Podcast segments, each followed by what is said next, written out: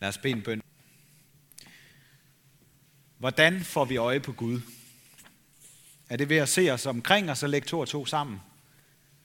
For hvordan skulle alt det gode være blevet til ved en tilfældighed?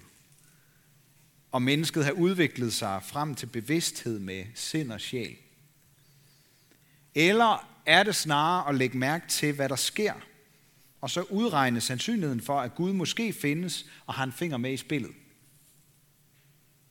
Handler kristen tro om at se Gud i det, der sker eller ikke sker, og så tro på ham i det omfang, det virker rimeligt? Så vil troen svinge en hel del, fordi nogle gange kan vi måske have let ved det, andre gange kan det være svært.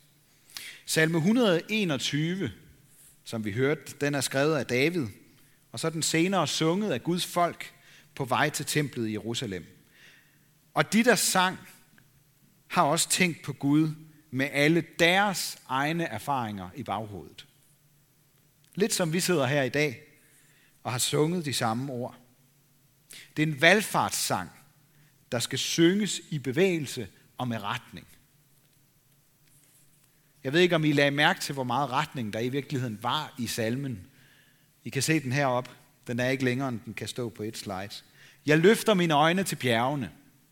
Der er der retning i. Og Herren er som en skygge, der følger alle dine bevægelser. Og dag og nat, sol og måne kommer og går, men Gud er der hele tiden og bevarer vores udgang og indgang fra nu af og til evig tid. Det er som en lang bevægelse eller vandring, hvor Gud er med. Sådan havde David det i hvert fald.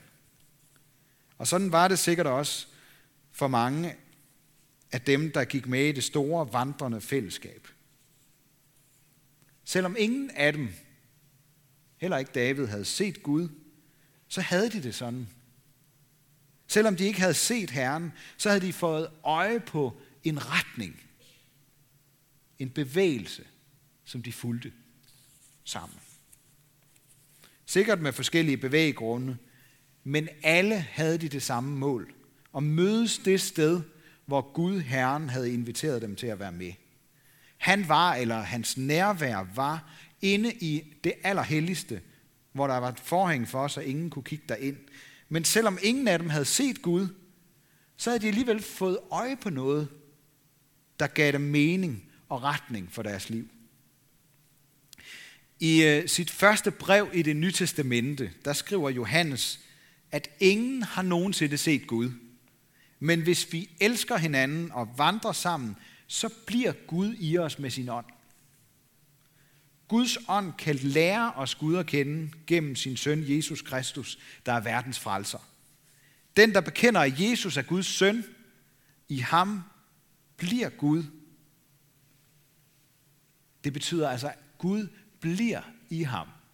Bekender vi det, det får vi lejlighed til lidt senere i gudstjenesten i dag, så, har vi, så kan vi vide, at Gud vil blive i os, og vi kan blive i ham. Så det kan godt være, at vi ikke kan se Gud, men vi kan lære ham at kende. Og det er, hvad det handler om. Jeg havde i sidste uge besøg af en frisk dame på 90 år i mine tre historietimer, som jeg har fredag formiddag. Det var meget spændende det her med at høre et øjenvidne fortælle om, hvordan hun havde oplevet, da 2. verdenskrig brød ud. Hun var bare sådan 11-12 år gammel dengang. Et af de spørgsmål, som flere af eleverne stillede hende, det var, om hun havde mødt Hitler. Øh, det, øh, det havde hun så ikke, men øh, hun kendte ham udmærket godt, havde hørt hans stemme i radioen, og kendte også til alle de forfærdelige følger af hans uhyrlige handlinger. Hun oplevede, hvordan der kom en flok jøder og boede en periode på deres gård på Fyn, og hvordan de dansede og sang på gårdspladsen, indtil de senere måtte videre til Sverige for at komme i sikkerhed. De var sat i bevægelse som en særlig gruppe på vej mod friheden uden for nazisternes rækkevidde. Lidt på samme måde er det med os. Vi flygter jo heldigvis ikke fra en skrupelløs diktator, som mange ellers har gjort det, og jo stadigvæk desværre gør det i dag. Men vi er ligesom israelitterne og jøderne under krigen på vej til et bedre sted. Vi er på vandring mod et mål, mod friheden. Vi bliver ikke jaget ud, men draget mod det sted, hvor ham vi kender er. Selvom vi ikke har set ham, så ved vi, at der hvor han er, der er der godt at være. Og hvor han går hen, der er der godt at gå. Der hvor han går med, det er der, der er godt at være. Så godt, at vi er nødt til nogle gange at synge, så andre kan høre det og lægge mærke til, at vi er på vej sammen. Det samme sted hen. Måske er der et par stykker af jer, der sidder og tænker, er det nu også helt rigtigt det der med, at der ikke er nogen mennesker, der har set Gud? Altså man kan jo godt høre nogle historier om nogen, der har set Jesus for eksempel. Eller var det ikke også noget med Moses i det gamle testamente, ham der gik foran Israels folk gennem ørkenen? Var der ikke noget med, at der står om ham, at han fik lov til at se Gud, mens Gud gik forbi ham og holdt en hånd for, så han ikke døde af det, men fik sådan et særligt lys i ansigtet, som smittede af på ham og blændede dem, Moses så var sammen med bagefter. Og det er faktisk rigtigt nok. Det kan man læse om i det gamle testamente. Profeten Esajas, som man også kan læse om, så Gud sidde på en høj trone, mens englene sang, Hellig, hellig, hellig. Og han mærkede rystelserne i jorden. Vi skal også synge det lidt senere. Hellig, hellig, hellig. Og Johannes, han har også skrevet en hel bog, den sidste bog i Bibelen, som viser lidt af det samme billede, som Esajas havde af Gud. Så er der alligevel ikke nogen, der har set Gud. Det kan man godt diskutere, men det er som om, det tætteste, vi kan komme på Gud, det er at se en side ved ham. Esajas oplevede Guds hellighed, og Moses så Guds strålende lys, og Johannes erfarede Guds kærlighed. De fik lov til at se sider ved Gud, som er samlet i Bibelen, så vi kan få et mere helt billede af, hvem Gud er, selvom vi ikke har set ham. Lige meget hvor dygtige vi bliver til at forestille os Gud og se ham for os, så bliver det aldrig til mere end en spændende fascination. Med mindre vi begynder at vandre. Vandre sammen med Gud og lære ham at kende. Det er først, når vi følges med hinanden på vej til det sted, hvor Gud vil gøre alt godt, at vi finder ud af, hvordan Gud er. Det er ingen tilfældighed, at Jesus brugte tre år på at følges med sine venner og disciplene, mens de gik fra sted til sted. Jeg tænker ikke kun på de 12 nærmeste, men på alle dem, der fulgte efter Jesus dengang. De vandrede sammen og oplevede livet sammen. Problemet for os mennesker, det er, at hvor godt vi ellers kunne tænke os at se Gud, så er der i hvert fald to ting, der forhindrer os i at komme til det. Det første, det har vi allerede berørt i den her gudstjeneste, det er den synd og skyld, vi alle har som mennesker, der fik Esajas til at blive så bange, da han så Gud, at han troede, det var ude med ham. Den anden side af det, det er, at Gud har omsorg for Esajas og for os mennesker.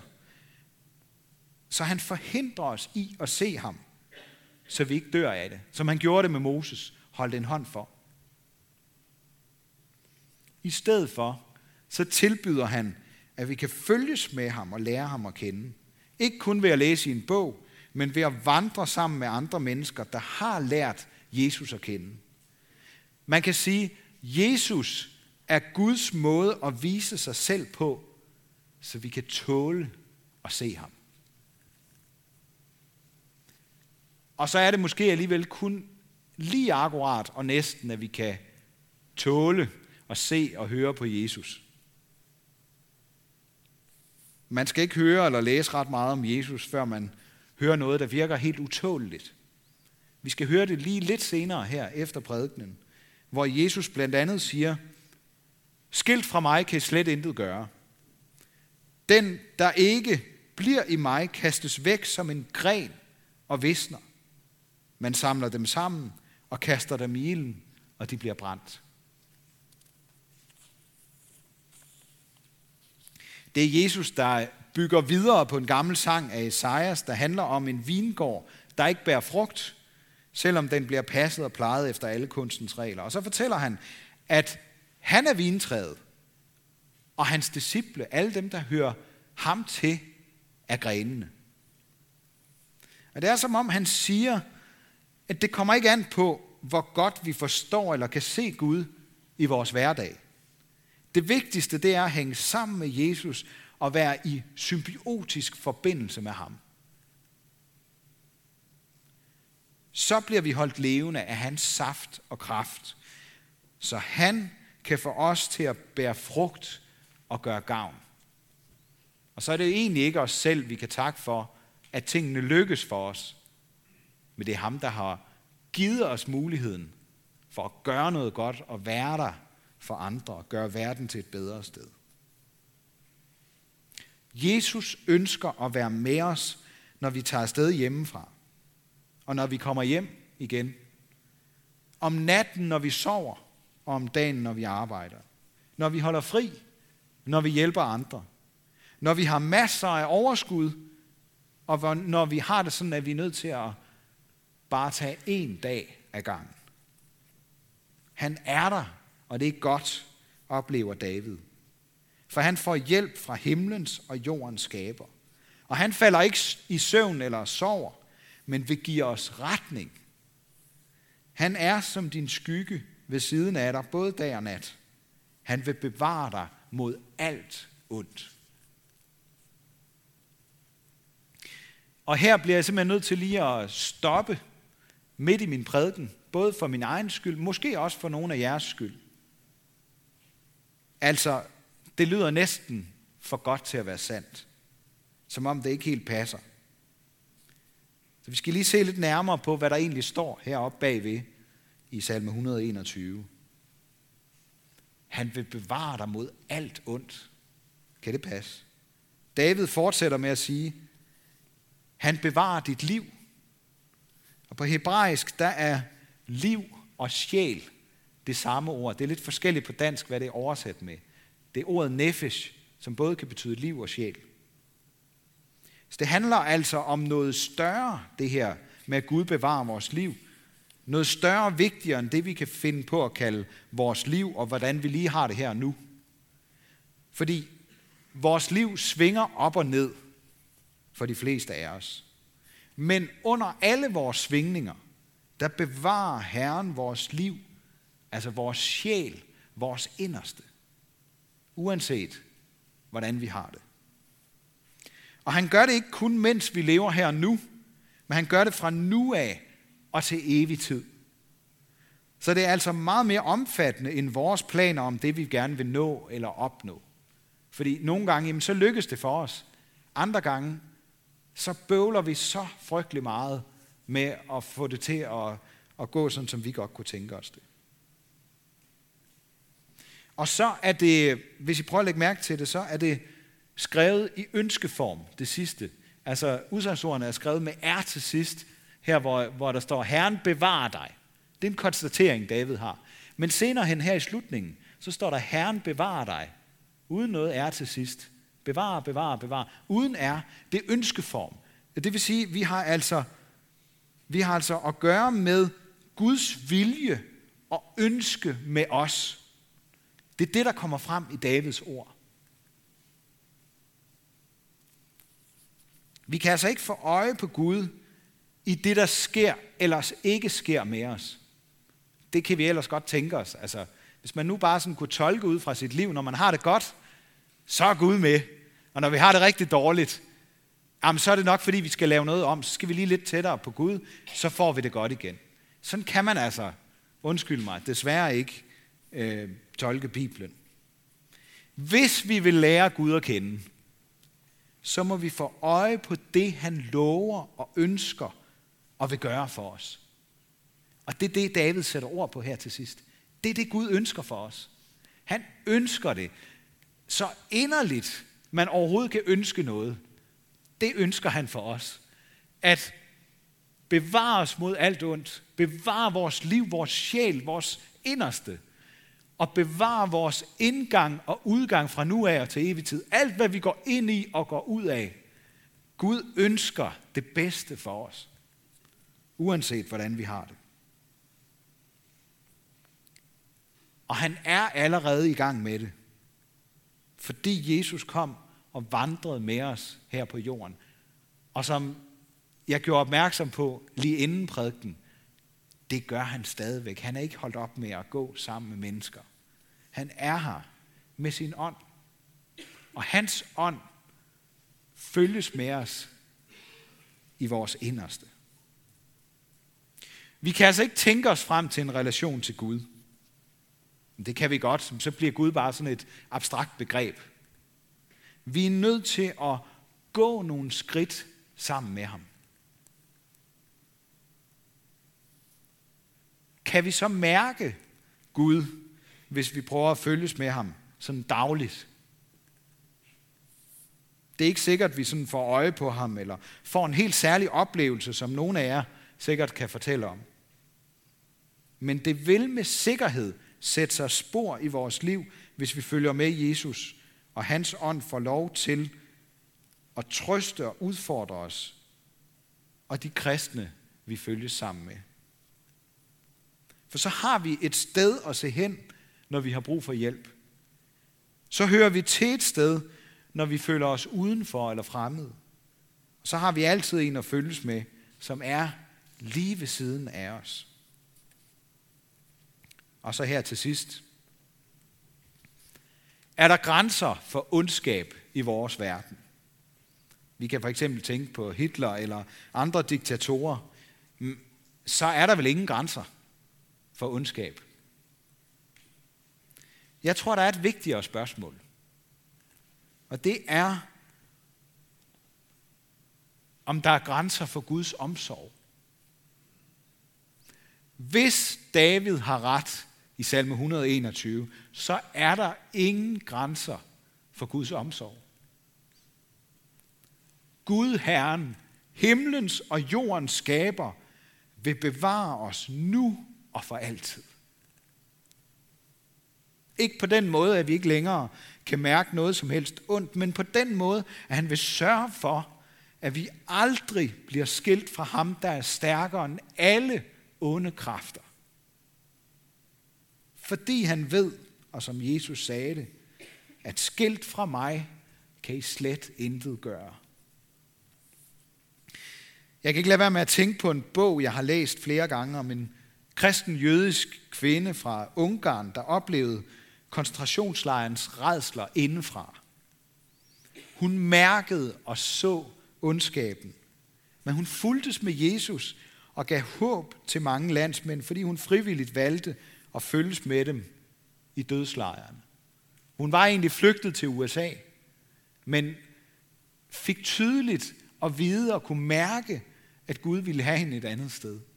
Så hun rejste tilbage til Europa og lå sig fange, fordi hun var jøde og kom i koncentrationslejre, for at advare sine landsmænd og fortælle dem om det håb, hun selv havde mødt. At ingen ondskab, ikke engang død og udslettelse, kan skille os fra Jesus, når vi hører til hos ham.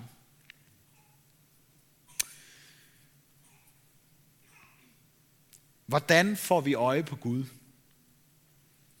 Det gør vi ved at følges med Jesus og med hans folk.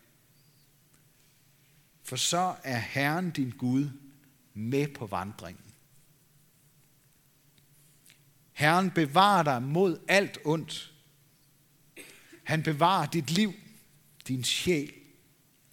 Herren bevarer din indgang og udgang fra nu af og til evig tid. Amen.